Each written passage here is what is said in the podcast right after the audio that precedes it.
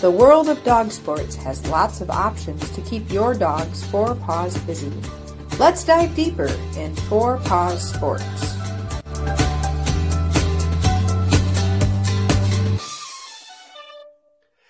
And welcome back to Four Paws Sports Podcast. My name is Jeff Nieder, and as always, my cohort and partner in crime, Mary Drexler. Hey everybody, how you doing?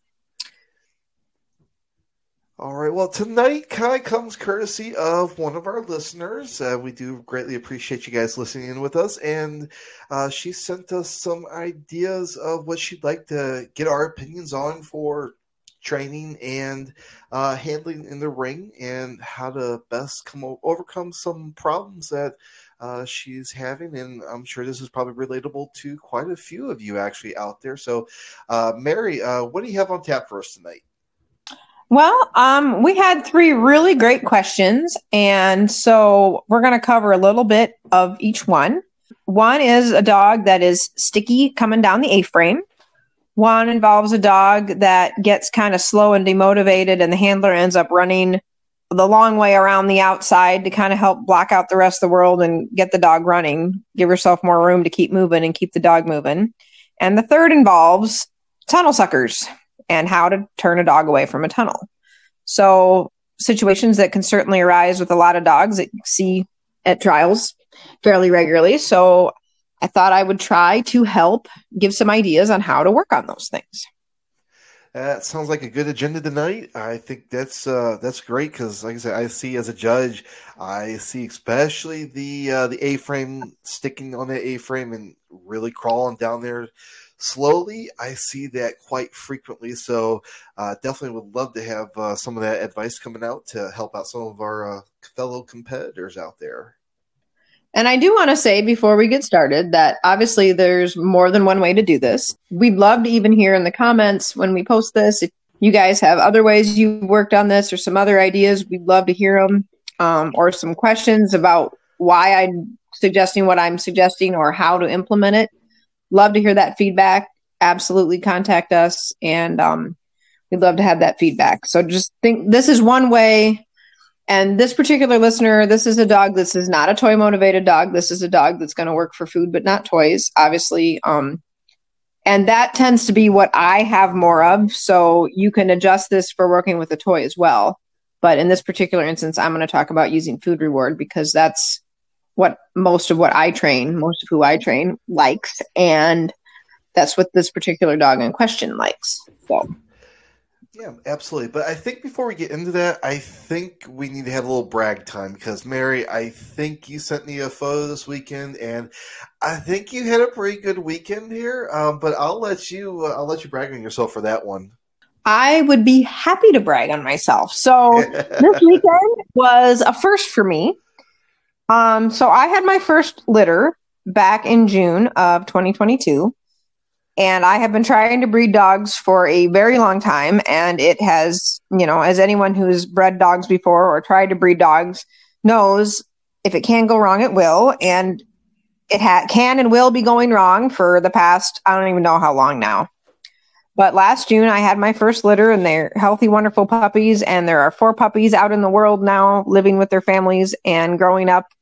And now they're starting to hit the show ring. And so I have my four babies are Maze and Bezos and Papa and Boston. And Bezos and Boston, sorry, Bezos and Papa have both been in the conformation ring and they went they each went to their first shows back in february and got some nice ring time no love from the judge but this past weekend was their second show and they both showed so much better first of all like i was so proud that they remembered what they'd worked on and done a really nice job and on saturday little bezos went winner's bitch um, papa went winner's dog but there were no class dogs so he was kind of a foregone conclusion. But Bezos went winner's bitch over two other nice bitches. And then Papa went best of winners over Bezos. So they both got their first points, which is my first points as a breeder. So I almost burst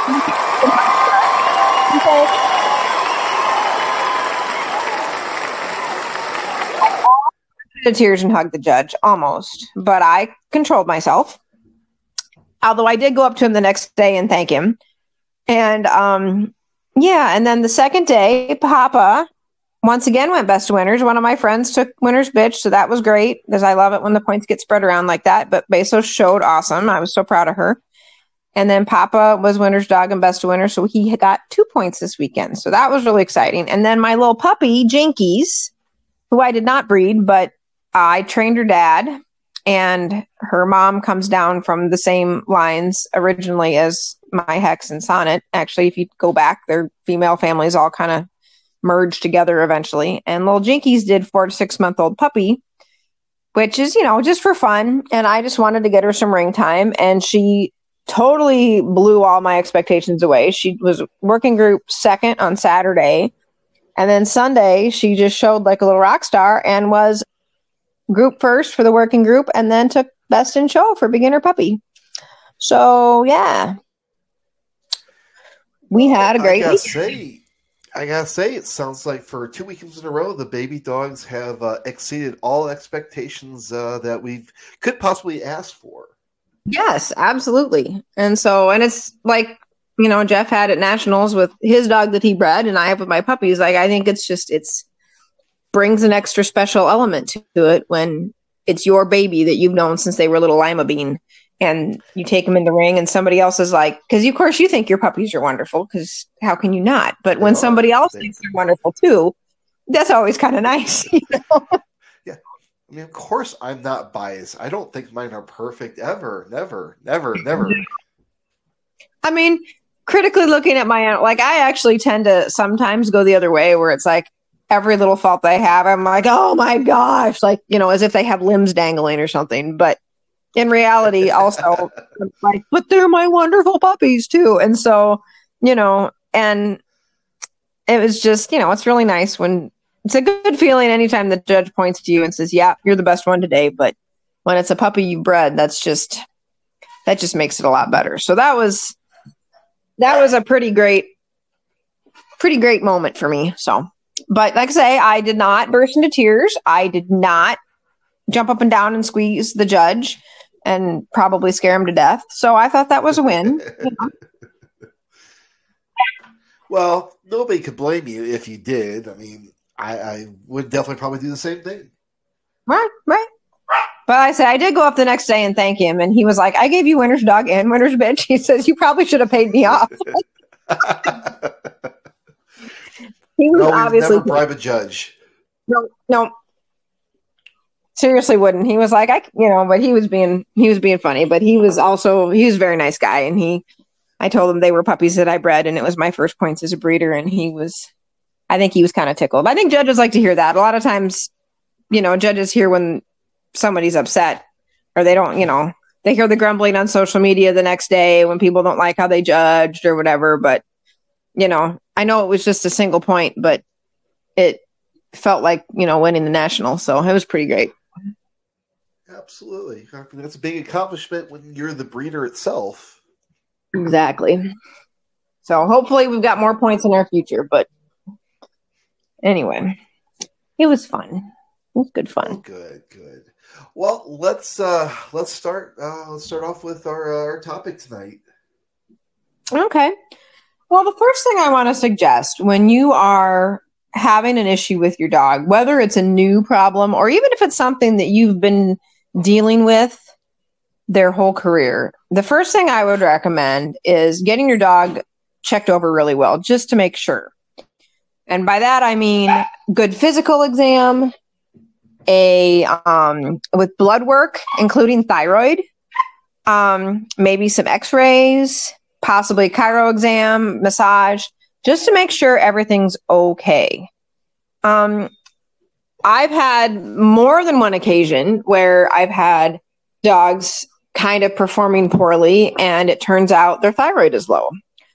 Um, and I'm a little quicker to realize it now. My first dog that I had with low, low thyroid, he was pretty bad before anyone said, gosh, his coat seems kind of off too. Well, the poor dog was trying to do open and utility and sucking at it, frankly, because he felt like crap. And, um, you know, it's funny what the little thyroid pill did for him. And, and then I've also had that with a couple of my Sammies where they even end up not on a fairly, on a very low dose. I think it's just when we ask our dogs to work really hard, sometimes they just need a little,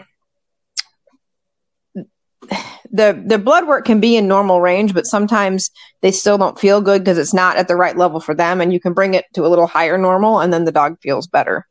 So thyroid's important to check, just a CBC, make sure everything's as it should be, because you just don't know. I've had a time, I had a time with Hex where she was kind of dumpy, and oh, we did all this diagnostics, and she had lepto.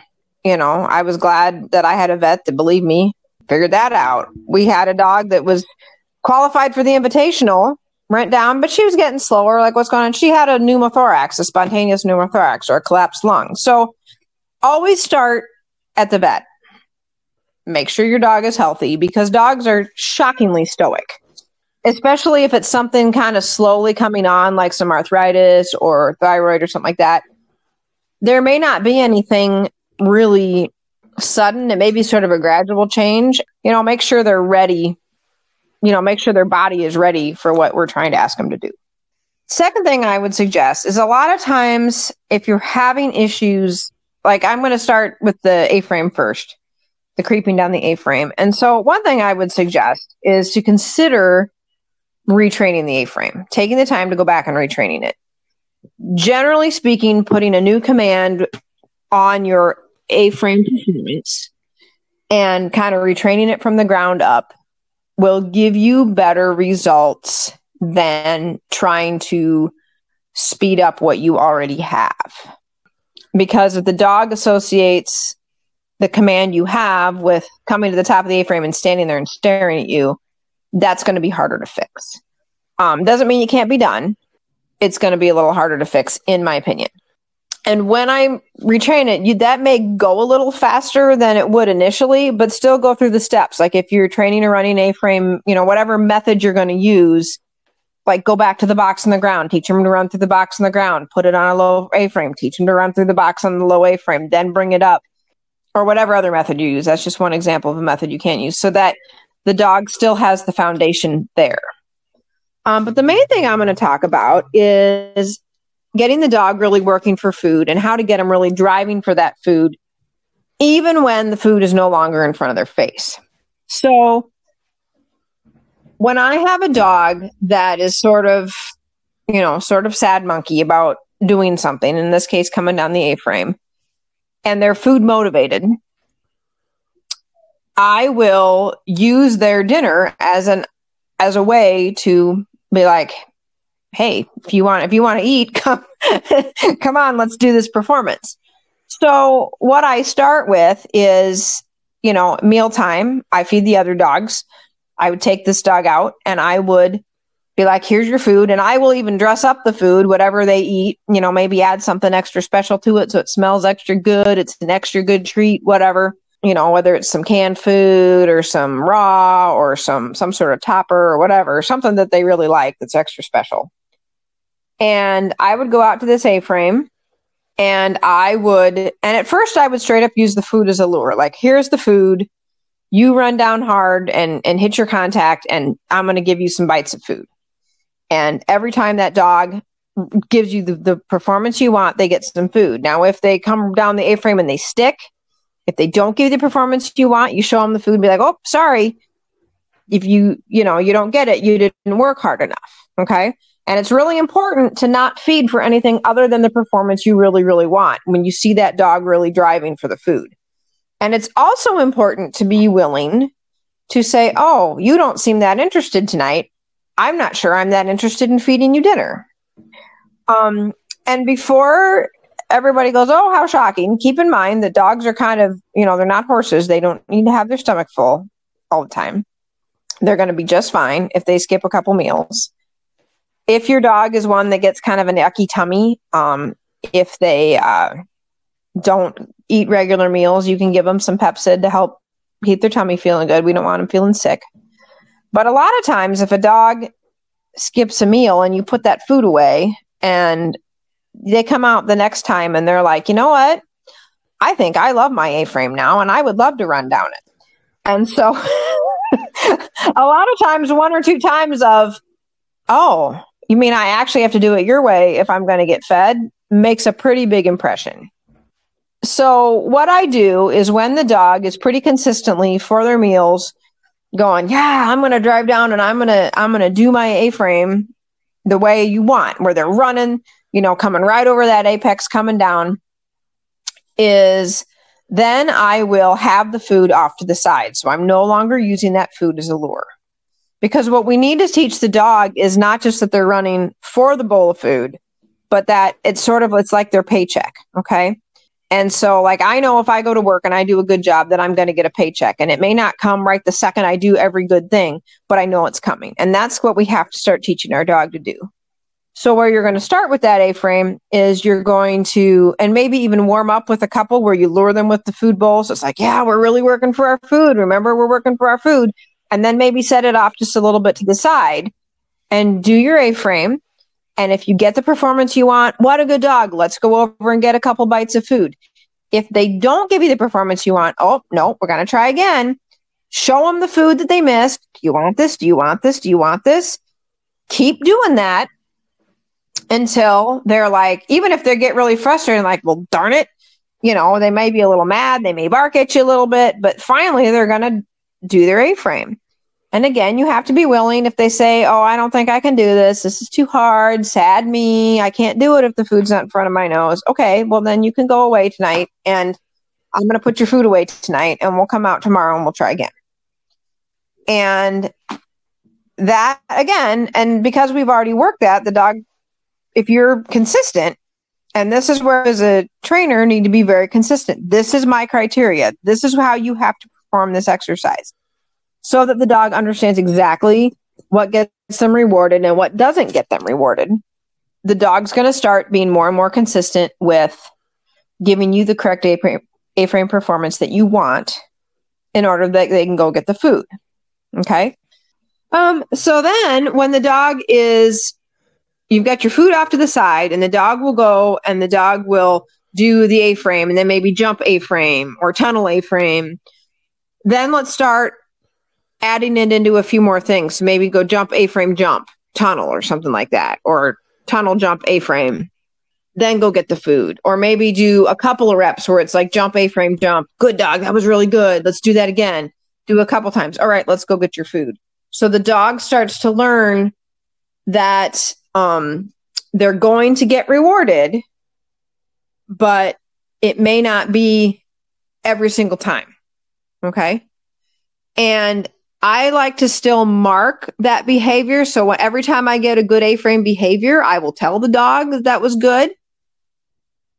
But maybe again, they'll have to string a couple good A frames together before they get fed, or a few other behaviors around it, or some behaviors coming into it. Then we do the A frame and go get fed. If the dog doesn't perform the A frame properly, nope, that's not right. Come on, let's go back. Let's do this again. Okay. So I always let the no- dog know when they do it wrong, and then I'm going to start over. But we start building some duration. Once you're pretty consistent with that, then it's time to go back to a trial.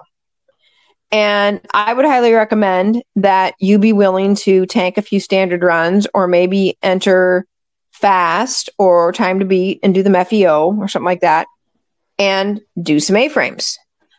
Like I would say, you know, go into fast and find a line that allows you to do maybe a couple things in an A-frame. And maybe the first time in a trial you do it, gosh, if you get that A-frame performance you want, thank you. Come out of the ring, go get some food. Okay. And if the dog doesn't give you the performance you want, nope, come on, let's try again. Do it. If you can get a rep of a good A frame, awesome. If you can't, I mean, obviously you're limited in your time. You come back out, show them the food, buddy. I'm sorry, you don't get the food. And you may need to be willing to tank a few runs before the dog says, Oh, yeah. Obviously, in this time, like when you start trialing again, or before you start trialing again, if you can go to a few places and train so they get some different equipment and some opportunities to be re- rewarded a little faster after performing correctly, that's ideal. But this still should start to translate if you really, you know, don't be like, oh, I feel bad for him. I'm going to give him food anyway. No, be real clear.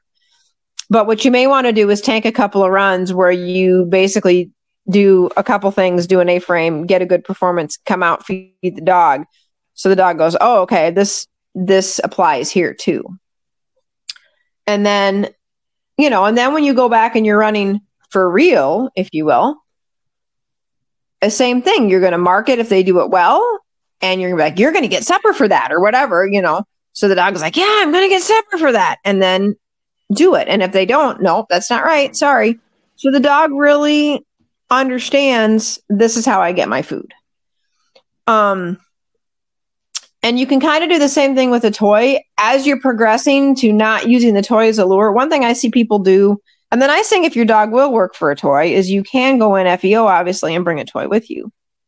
But what I would say if you're to that point that you're in a trial doing FEO, have your toy but have it hidden or drop it off to the side or something. Don't have it in your hand. One thing I see people doing when they're trying to fix that sticky A frame or a sticky something is they're waving the toy in front of the dog's face in the ring, and the dog's great. And then you get in your real run, and the dog doesn't perform correctly, but the picture looks different because you don't have the toy in your hand. So make sure you've transitioned to not having the toy in front of your face before you go in the ring, and then doing that also in your FEO. So the toy's in your pocket or off to the side or something so that you can reward them like you're doing at home in your FEO run. That's how I would retrain that A frame if it was mine. Well, and actually, I want to interject something on that behalf there when it comes to retraining. Don't re enter trials so quickly just because you started retraining something. Take time off, don't rush yourself because if you rush and get back to the trial so soon, and I have seen this done time and time again with multiple handlers, multiple dogs, because they got half a performance that they wanted, and it was close enough to what they wanted, but it wasn't all of what they wanted. And mm-hmm. within a few months, few trials, it all fell apart again. And yep. now you've used your second retraining, and dogs aren't stupid. You you've done it once, okay, it wasn't what you wanted you do it a second time. Okay, now they're wising up to going. I have no idea what you're asking for at this point in time. So you get really, I think you only get like three retrains really before mm-hmm. things you need to go back to a desperate of back to square one completely at this point. Um, mm-hmm. More beyond just the lowering the A frame and stuff like that. So don't rush back to trialing. Make sure you get what you're looking for. I know everybody loves to trial, everybody loves to compete and be out there with their friends, but for the longevity and long term training and competing with your dog, and for the high success rate, which I know we all love success.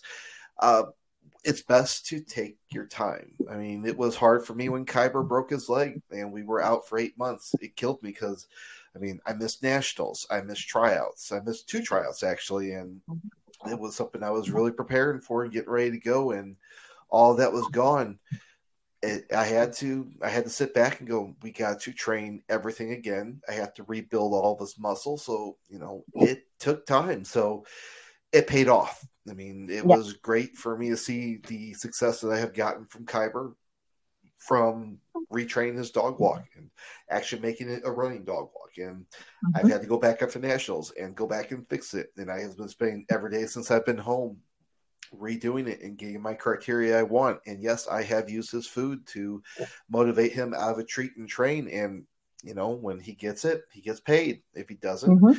well, he doesn't get paid. So yeah, I mean, it just be patient. Don't rush it. Yes, and that's absolutely true. And you think about it, especially if this is a problem that the dog has had for a long time um, and the person that asked the question of us, like I've watched her, like this, she's done a great job with this dog. Like this dog used to kind of come out there and be like, "Nah, I don't think I'm playing agility today." And the dog, you know, he's working in masters and doing a nice job. But I know she'd like a little better consistent performance out of him, and I totally get it. But yeah, absolutely, be willing to sit out trialing for a while because in the long run, you think about it. You know, when they talk about if you're trying to make a new habit you have to do it way more times the new way than you did the old way in order to break the habit. And that's kind of what you're doing here, where you're, if the dog's got a habit of being sticky on the A frame or a habit of being like, oh, I don't want to, you're not going to fix it in just a couple training sessions. You're going to need to take some time to really get the dog understanding that this is the only way you get the food. The only way you're going to get the reward that you want is by running it this way. And you can't do that in a week or two weeks. You know, you're going to need to take some time. And like you say, take a break from trialing because that's the only way you're going to get it fixed. So that's a great point. So, building on that, the idea of a dog that gets kind of demotivated and and isn't wanting to work really on course and and you're and you as a handler are having to run the outside line or you know do a lot of cheerleading and all that stuff to try to encourage the dog. It's kind of the same idea okay? Is we're trying to get the dog to drive. We're trying to get the dog to be like yeah i'm going to go instead of kind of sitting there and waiting for you to beg him okay? So same kind of idea where if my dog is working for the food i'm going to start off with a short sequence and you know using a treat and train or even leaving them on a stay and going to the end of the sequence. Here's your food bowl. You want your food you know two jumps. And if they're really like yeah jump jump food. Okay. And then build the three jumps. And then the food's in your hand maybe and you're running. Or then the food's off to your side. Where again if the dog drives and runs stick with short sequences at first. And a lot of straight lines or easy curved lines. So it's motivating for the dog to run. Um and then as the dog gets better, build up a little more time before they get fed. And be ready. You know, I think sometimes as trainers, we are when a dog is first learning something, it can be very beneficial to reward them for kind of the right idea because they're trying to figure it out. And I think sometimes, especially when we have a dog that's kind of tough to motivate, we get stuck in continuing to do that but once the dog understands better what their job is, if you reward for kind of this halfway stuff, I think you're actually what you do is you confuse the dog. And they're like, well, do you want me to run or do you want me to kind of run or should I just kind of jog or should I just stand there? You know, which I'm not saying is what happened in this particular case, but you know, it can be easy to do. I see a lot of trainers do that kind of thing. Make sure as you're working on this that the dog only gets fed when they're really running and really committed and really working hard. And then, you know, when they can do, you know, four or five things in a row where they're really running, then start adding some distraction to that. Like even before you add more time length to your sequence, more obstacles to your sequence, do some things like if you're training with a group of people, have somebody off to the side clapping or waving a treat bag or squeaking a toy. And the dog doesn't get their food unless they drive, you know, ignore all that crap and just keep driving where you ask them to go and then they get food. Um, you know, get some of their food. You can, if you're working on your own, some things you can do, um, you know, you can squeak, can carry a toy in your hand and squeak it. You can, um, I do things like I have some of those remote control toys. You can get some cheap on Amazon and stuff, or watch clearance stores like at Menards or something like that. You can get them on clearance have a remote control toy like a car or a whatever, a, an animal, and have it off to the side, have the remote control in your hand, hit the button, get the thing moving while the dog's running by. So you distract them so they learn that in order to get their food, they got to ignore all that distraction and run. Because what that does is that builds understanding that that's what you really want them to do and that's how they're going to get fed. And do a lot of that in shorter sequences and then every now and then put together a longer sequence. Maybe you know if you've been doing four or five obstacles go to maybe 10 and if the dog really runs and drives awesome. Big jackpot. Maybe that's it for that training session. If they kind of start to poop out stop them be like nope come on we're going to do again and start again. Remember here's your food. You're working for your food and then take them back and work them so the dog starts to understand that that that running is what you want so that you're rewarding the dog when they're running hard, not when they're kind of running. Which again, I think happens a lot when we have a dog that isn't very motivated is we tend to feed kind of effort because we're trying to encourage them. And I think again, once the dog reaches a certain point, I really do think the dog starts to go, "Oh, well, then this is good enough." You know, like this is good enough to get me rewarded. And sort of like a lot of us, if we were at work and our boss didn't seem to care if we gave C average work versus A plus work, well, there's plenty of days we probably just offer C average work. And dogs are the same way, you know. It's like, and maybe, you know, we'll hop up and do our best sometimes anyhow, but it's like, oh, I'm not really feeling it today. And, you know, I don't really care if I don't work that hard. So, you know, and dogs, you know. Well, and let's go back a little bit further to the beginning. Let's go back to the start line because I will say that I have had this issue with Pix. Um, he's a very different dog than my border collies. My border collies could care less where we're at, what the pressure is. Once they're on the start line, they know their job and they uh, they don't care. They will run at full speed starting off the bat. Pix, on the other hand, depending on where I go and how busy things are and how much pressure it is, I I can't do a lead out. I, have learned that because I mm-hmm. can do a lead out actually, but it's a very very different mentality from him it's i can mm-hmm. watch him kind of starting to melt because there is all this pressure and i watched it even at nationals uh, 2 mm-hmm. weeks ago where i could just look back and he's his ears are kind of falling back they're not uh, they're not little satellite antennas where i'm getting satellite radio all the way across mm-hmm. the country they fall and i can see him melting and at that point i know oh i'm going to be in trouble for this one so mm-hmm. um, now what i've done is if I don't truly need a lead out, then I go back and I send him back far enough off the jump and I kind of get him roughed up and then I push him back and then we take off. I don't give him that chance to think about it. Think of yep. that chance to crumble underneath that pressure there. So um, all your advice is good, but I also think it needs to go back to the start line of how do you set your dog up for success at that trial? Because home environment is solely different it's comfortable it's very easy to mm-hmm. um, it's very easy to uh, take care of things at home because it's a static environment and it's clean. You can take you can control mm-hmm. that. You can't control a trial environment there. So mm-hmm. definitely go back to that start line rework it build that pressure build that reward off that start line. Yes absolutely. And the thing to always keep in mind is you are never going to have, almost never going to have the dog in the ring that you have in training. You know, because first of all, we are different as handlers. I don't care how good we are.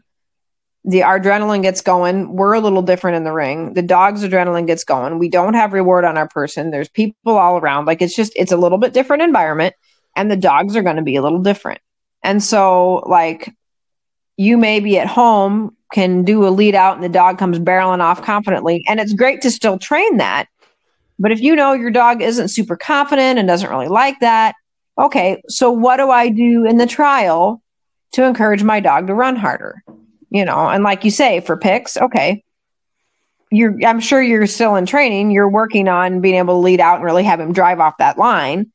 But you also know when he's in a high pressure situation that he can't that's too much for him right now. But that doesn't it mean may be it may be forever too. It may just right. be him. And i've learned to accept that at this point in time that this may be the setup i have to go and i have to pray that my long legs hold up and i can get right. out in front of him to start with. Unfortunately because he doesn't take off the bat off the get-go. I mean just like a bat out of hell right off the bat it takes him mm-hmm. a couple obstacles to get going I do have the ability to get a few steps ahead of him. And in all honesty, once he gets going, I can send him distances, but it's just getting started at that point, and it's yep. fine. I mean, I'm, I'm fortunate I'm athletic enough I can get out in front of him. But yes, I would love to have a start line. That would be nice to be able to treat him just like my border collies. But that's that's for later down down yep. the line when he's got more seasoning behind him. Exactly. Well, and I kind of had that with my with Maestro, with my first MACH dog, when he got a little older, I mean, he had a great stay. I could lead out to the other side of the ring and he would stay. But what I found as he got older, he had a little bit of arthritis and getting up and down was a little tougher for him. And so if I left him on the start line, I mean, he would stay, but like you say, it would take him a few obstacles to get going, not because he wasn't trying, but because he just wasn't so great launching out of a sit. But if I started with him, then he was it was easier for him to get going. Okay, so that's what I did. Now that wasn't so much a training issue as adjusting to your dog as he aged, but like it's the same kind of thing. You got to read your dog and you got to help him in that in that show environment because they may just need an extra help or they may need a change in approach. And that's a really good point that you know, we try to teach our dogs to the performance we want. We try to, you know, to fit what we need out of them, but we also need to say we need to take a look at our dog, our individual dog and who they are. And what's the best thing, you know, what's the best thing you can do to help them give their best performance in the ring. And that can also come with a with a good warm up too, like maybe adjusting how you warm up, like what really gets that dog fired up. Maybe maybe a little shift in warm up routine. Maybe they need a longer warm up routine or shorter. Or maybe they need to be real intense or maybe they need to be real calm. You know, kind of finding all that stuff too can be really important to help the dog. And it's just right. All part of the formula. And, well, for instance, like, you know, with Pix, I actually do not throw him over warm up jumps. I don't even mm-hmm. give him that opportunity because I don't need him to even think about anything else other than just hanging out with me. He mm-hmm. goes and sees people. He'll ride on my shoulders just like a Pokemon. Because yes, I did name him after a Pokemon because I am a nerd. Um, but he rides on my shoulder as we're going down to the ring. Maybe some of you have seen me while I'm uh, walking off to the ring. Yeah, he's on my shoulder, and he absolutely loves it up there, and you know that makes him happy. But when we get to that start line, all I do is literally just let him just kind of put his feet up on me. I play with him there and you know make sure he's happy he's focused on me. But with the border collies the warm-up routine is literally we can tug we can play you know throw more warm-up jumps. Sometimes i don't even do warm-up jumps just because unless it's the first run of the day just making sure that you know we're on tar on par with everybody i just i don't always do warm-up jumps with them because sometimes there just isn't time because some people are on the warm-up jump and i'd rather let them have it and my guys mm-hmm. are fine with it because they get warmed up because they get walked out and tried out just like a uh, like a horse does before they go run. So they're happy, they get stretched out, and they're good to go at that point in time. But there are very distinct differences, not just between breeds, but between dog to dog, just based mm-hmm. on how they are. It's like a human, you know. You do yep. have to treat human athletes differently because they do have a different mentality, different physicality. So just have to learn to read your dog and understand and appreciate for what they do have at that point. Because every Absolutely. dog can be highly successful, but it's about how you bring that success out in them. Exactly. And again, it's not about what you like to do. Like for instance, Sonnet, Darn. my dog that, you know, I know, right? She so Hex, my one-eyed dog, she likes for me, she needs for me as a handler to be real intense and we're out there running and uh, which is what is best for me as a handler to well basically to keep my head out of my rear end and help me be in the right place at the right time and not be late and not be spectating.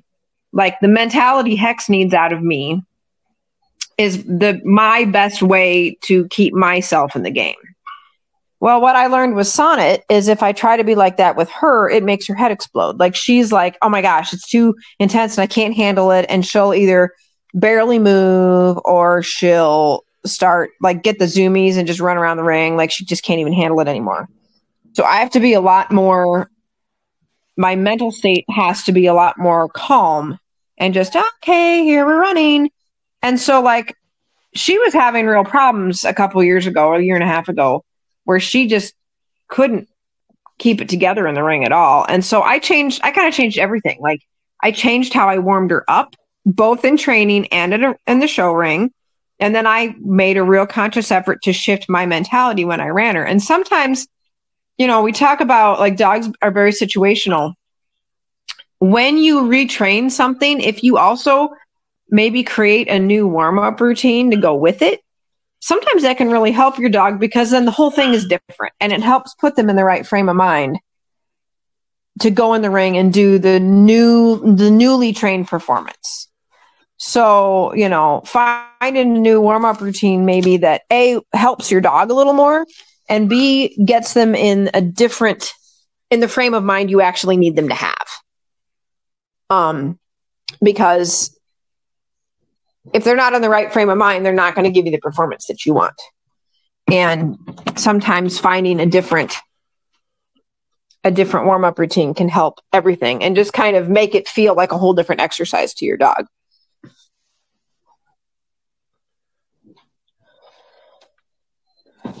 So the last one we were asked about is uh, tunnel suckage and we've all seen tunnel suckers. We probably all had tunnel suckers. yep, tunnel suckers. I love it. I love it. Even as a judge, when I try to make courses, I try to make them. There's not too much of a tunnel sucker there, but uh, yeah, hear, uh, sing songs to you about it though, because sometimes you get tunnel suckers anyway. Um, right. Um, maybe a post for another time when we bring out the 50 ways to take an off course tunnel song uh, that we sang to Jeff at a oh my God, I will never live that down.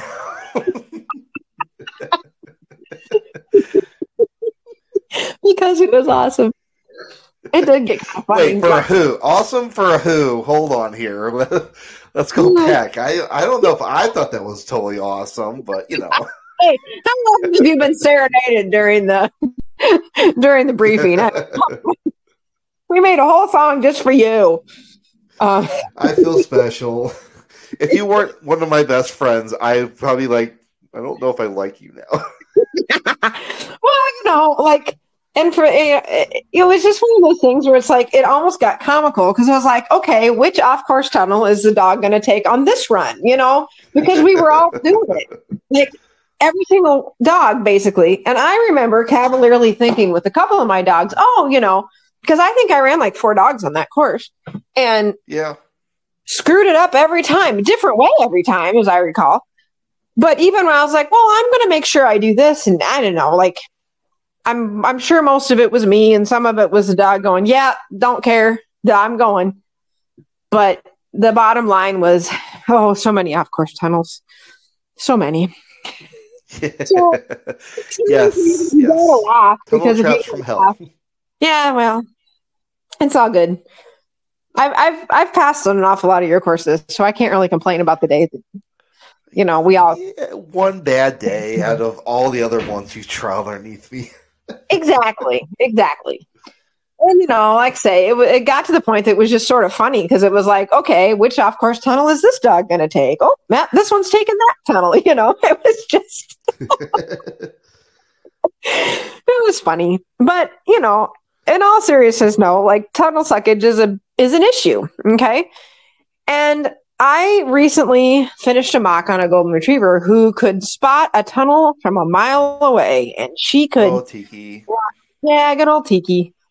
And so I'm going to tell you guys how I worked through this with Tiki because, oh, Tiki, like she, that was really a thing for her. And I think she was just like, well, tunnels are fun and I like tunnels.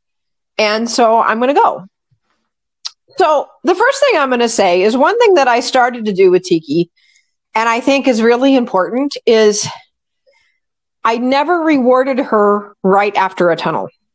I always rewarded her after something else, like a jump um, and this exercise that I'm about to tell you about, like I always would pick a jump, even if no matter what, it was never after tunnel because the tunnel was rewarding in itself. So I wanted to make sure I rewarded something like she wasn't a big fan of jumping. So I wanted to not, I wanted to reward her for jumping because it was harder for her. Whereas tunnels obviously were already wonderful. I didn't need to reward those.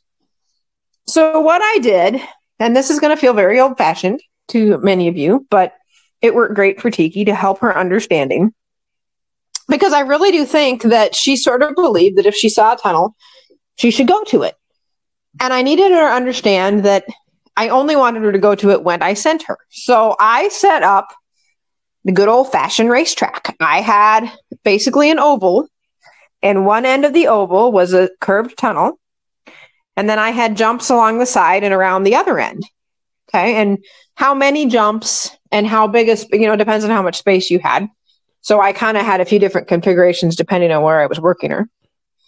And what I did first is I just get her out there and we just run around like I'd have her on my right. We'd go all the way around like jump, jump, tunnel, jump, jump.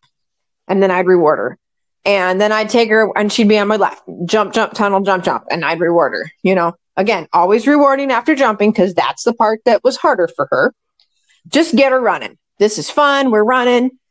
And then what I do is sometimes I go jump, jump tunnel, like straight into the tunnel that's straight in front of her.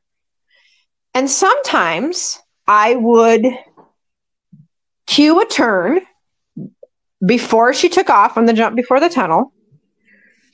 And then I'd turn her. I'd either do a wrap and head back the other direction, or maybe I'd have something set to the side and I'd cue a rear cross or cue a front cross or whatever. Like maybe I'd do a front cross and I'd head off to the other side of the oval. Or maybe I'd have a jump set off to the side and I'd cue a rear cross and and we go off, you know, totally away from the tunnel. And I had so I had a couple of things. First, I was trying to cue my turns like a good kid, and then I also taught her a collection verbal. And in her case, I just used her name. I just went teak teak teak teak teak. Um, my daughter, when she has wants extra collection like that, she goes. Ch-ch-ch. I mean, it doesn't matter. It doesn't matter what your verbal is. You can say boogers, whatever, as long as you're consistent. But always before she took off. Ew. Well, you know, the dog doesn't care. they know what boogers are. But, you know, you can like always before she took off, be, that's very important. Before she took off on the jump before the tunnel, when I was going to have her turn, I would give her her little teak, teak, teak. And then I would cue the turn. And then if she turned, I would do the next jump and I'd reward her. Okay. If she didn't turn, if she took the tunnel anyway, I would freeze. That's the first thing I would do is freeze. And I would look at myself and I would look at where my feet were and I would look at where my shoulders are and I would look where my body motion had taken me.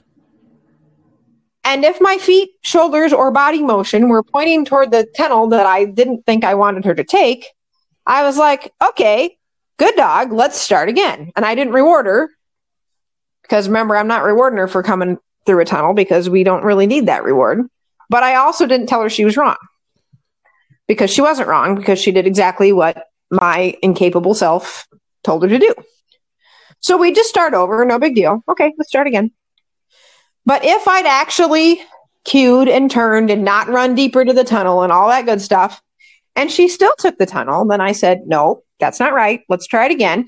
And again, when she did read the turn, then I rewarded her. Okay.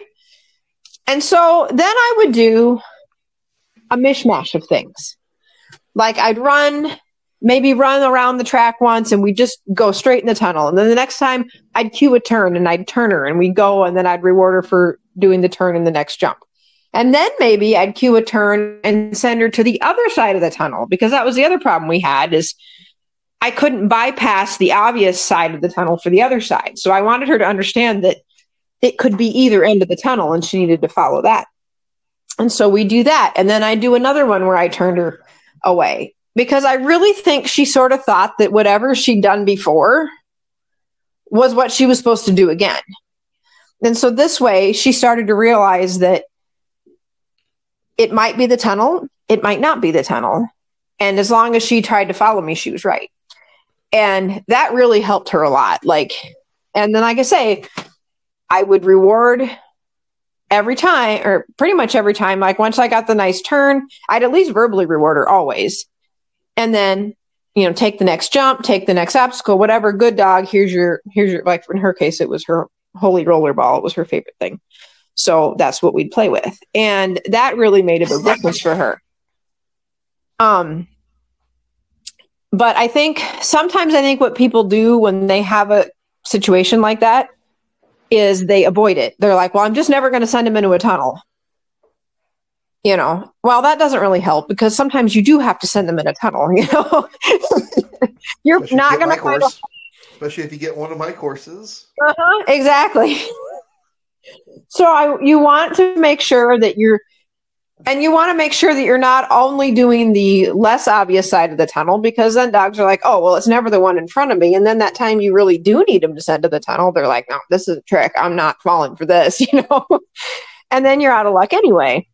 Um, but so you want them to understand that that it's, you know, they need to follow you. And then, of course, you need to up your game and make sure you are telling them in a timely manner. And if you're not sure, like any uh, confusion goes to the dog. So then you're just like, oh, well, okay, I probably screwed that up and you're going to go back and try it again.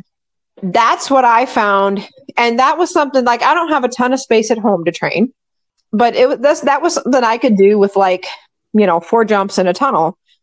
and you know was work on that and that helped her understand better than anything and you can use that same kind of concept if you you know for like discriminations if there's like a you know between a contact piece and the tunnel um, sometimes go to the contact obstacle sometimes go to the tunnel so the dog understands to really listen to you and it helps you i think as a handler up your game as far as giving cues in a timely manner so the dog knows ahead of time where they're going. So, you know, you shouldn't be screeching at them when they're one stride in front of the tunnel that they need to come over to this jump or this contact obstacle. You need to tell them sooner.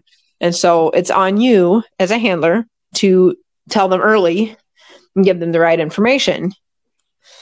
So I think it helps. I think both you and the dog up your game as far as your cues and your response and the responses to the cues. Well, and I, that's a great point. And I think one thing to add to that is knowing when your dog is committed to an obstacle, because mm-hmm. that's going to lead to your timing of when can you tell them where they're going, what's the next obstacle. Because uh, Nitro has phenomenal commitment. Kyber is getting there, and he's still. If I send him twenty five foot away, if I'm still not supporting the, the jump, he goes. He looks back. He'll bark at me. Goes, "Are you sure this is what you want me to do?" I'm going, yes, this is what I want you to do. Mm-hmm. Nitro on the other hand, if I tell him to go jump, he's like, I got, I got, I get this. I don't care if it's at 24 still because my kid was doing it for me. I'm like, oh, why? But again, you want to, you don't want to tell them while they're over the jump because that typically leads to drop bars. Um, exactly. In my experience of watching as a handler, as a mm-hmm. judge, mm-hmm. I can tell when a dog's going to drop a bar based off of a handler's movements and based off of the verbal commitments there. So I always say, if you're going to tell them, tell them early. And when we say early, it means once they've already committed to that obstacle that they're on, that's when you want to tell them, hey, collect, hey, left, right, or take the, take the obstacle in front of you. Exactly. And that's exactly like, and you just can't, I think you're right. You just can't for, uh, emphasize that enough that that's why I say, you know, my collection cue, I made very sure with Tiki that I was saying it before she took off for that jump before the tunnel because and if I was late, well, you know what? Then I just stood back and let her do the dumb tunnel and then we tried again because I wasn't going to scream at her for going where I pointed her. I was known sometimes in a trial to scream at her for not turning when I asked her to. yes, I have been known to scream at my dogs in the middle of the ring, but it's more like, "Oh my god, I can't believe I did that." It's not like screaming at them. I'm just like, "Ah, oh, I did that." Yeah, pretty much. I've done a lot of that too, where it's like, nah, "I'm being stupid," you know. you know that horrible moment when you realize you you're being stupid and you just can't make yourself stop, and then you're like, "Ah." yeah. Yeah, I've I've made a few of those outbursts in my time where it's just like, oh boy. Right. But you know, but that's and but I just you just can't emphasize that enough that the important part of that is you have to make sure that you have done your job. And if you're not sure just try again. Like don't just be like oh we're going to try again. Don't give the don't tell the dog they're good bad. Otherwise just be like oh hey let's try this again because i think i might have been stupid. And you know hex will tell you that that's the best time to work with your handler because she will give you treats for feeling guilty. And wait you feel guilty? Stupid handler treats like a lot of them so she liked it when I grew up. It's like, oh, I'm sorry. Here I go again. You know, and that's probably the biggest thing. Like to take out anything you're working, anything you're trying to fix. You know, is trying to figure out how to how to make it clear to the dog exactly what you want. Like the clearer you can make your criteria, this is what I want. This is what I when this is when I want it, and this is what you get when you do it. You know, that's that's kind of the root of anything you're trying to train or retrain. And, you know, and like I say, if you're not sure you did your job right, then just start over. It's fine. Like, it's fine. You know, it's okay. yeah. It's not going to anything. okay. It's okay to admit failure. It's okay. It's okay to have failure. It really is. Because if you don't have failure, you never grow. Exactly. And it's just, you know, and that's the other thing to keep remembering when you're working with your dog and and um is that you know i think about like sometimes i get frustrated when i actually have my poop in a group and do my job as a handler the whole time and the dog makes a mistake because it's usually the other way around most of the time like you know but then i think about that and i'm like all right stupid. Okay your dog has been perfect how many times and you screwed her up and now you're frustrated because this one time you actually did it right. Like if we're keeping track of batting averages here, she's going to the All Star game and you're riding the bench. So, um, you know, and also cut your dog some grace. Like I think sometimes dogs are so athletic and they're so impressive. Like I mean, stop and think for a hot second about what your dog has to do when they're out there. They are running, they are following you and can follow very minute cues, most of them, and jump and take obstacles and do all this stuff. And I don't know about you guys, but if I had the dog's job, I would be walking and I would still get lost. I'm just saying. so you know, like I would have to walk around the course and then I would be going, where again? And what did you say? And so, I mean, dogs are pretty impressive, even when they're not doing it right. They're pretty impressive, honestly. So I just think as handlers, like, you know, give yourself a break every now and again, give the dog a break every now and then, and just, you know, and just like start over. It's okay. One one bad moment in a training session does not a failure make. It's just a learning opportunity or a reset opportunity. Absolutely. Yep. As always, great advice tonight. And one of these times, we're going to figure out how to do this in uh, less than an hour. Um, I yeah, right. We were joking that this is going to be a quick podcast here. no, it's uh, no, no, never, uh, never a thing that'll happen here. One of these days, though, we will uh, we'll figure. Well, out you know, maybe. No promises, really. He says that, but he doesn't really. I mean, he means it, but I don't you know. mean it. I had too much fun with this. Yeah. I'd love to hear you guys' feedback, like, you know, questions or comments or gosh, I tried that and it didn't work for me, but this did work, you know. I mean, because every dog is different and the more dogs you train, the bigger your bag of tricks becomes and you know, so if anybody's got something that really worked great for them, you know, we can all learn. Or anyone wants to talk about some hilarious ways in which they've just screwed up. That's fine too.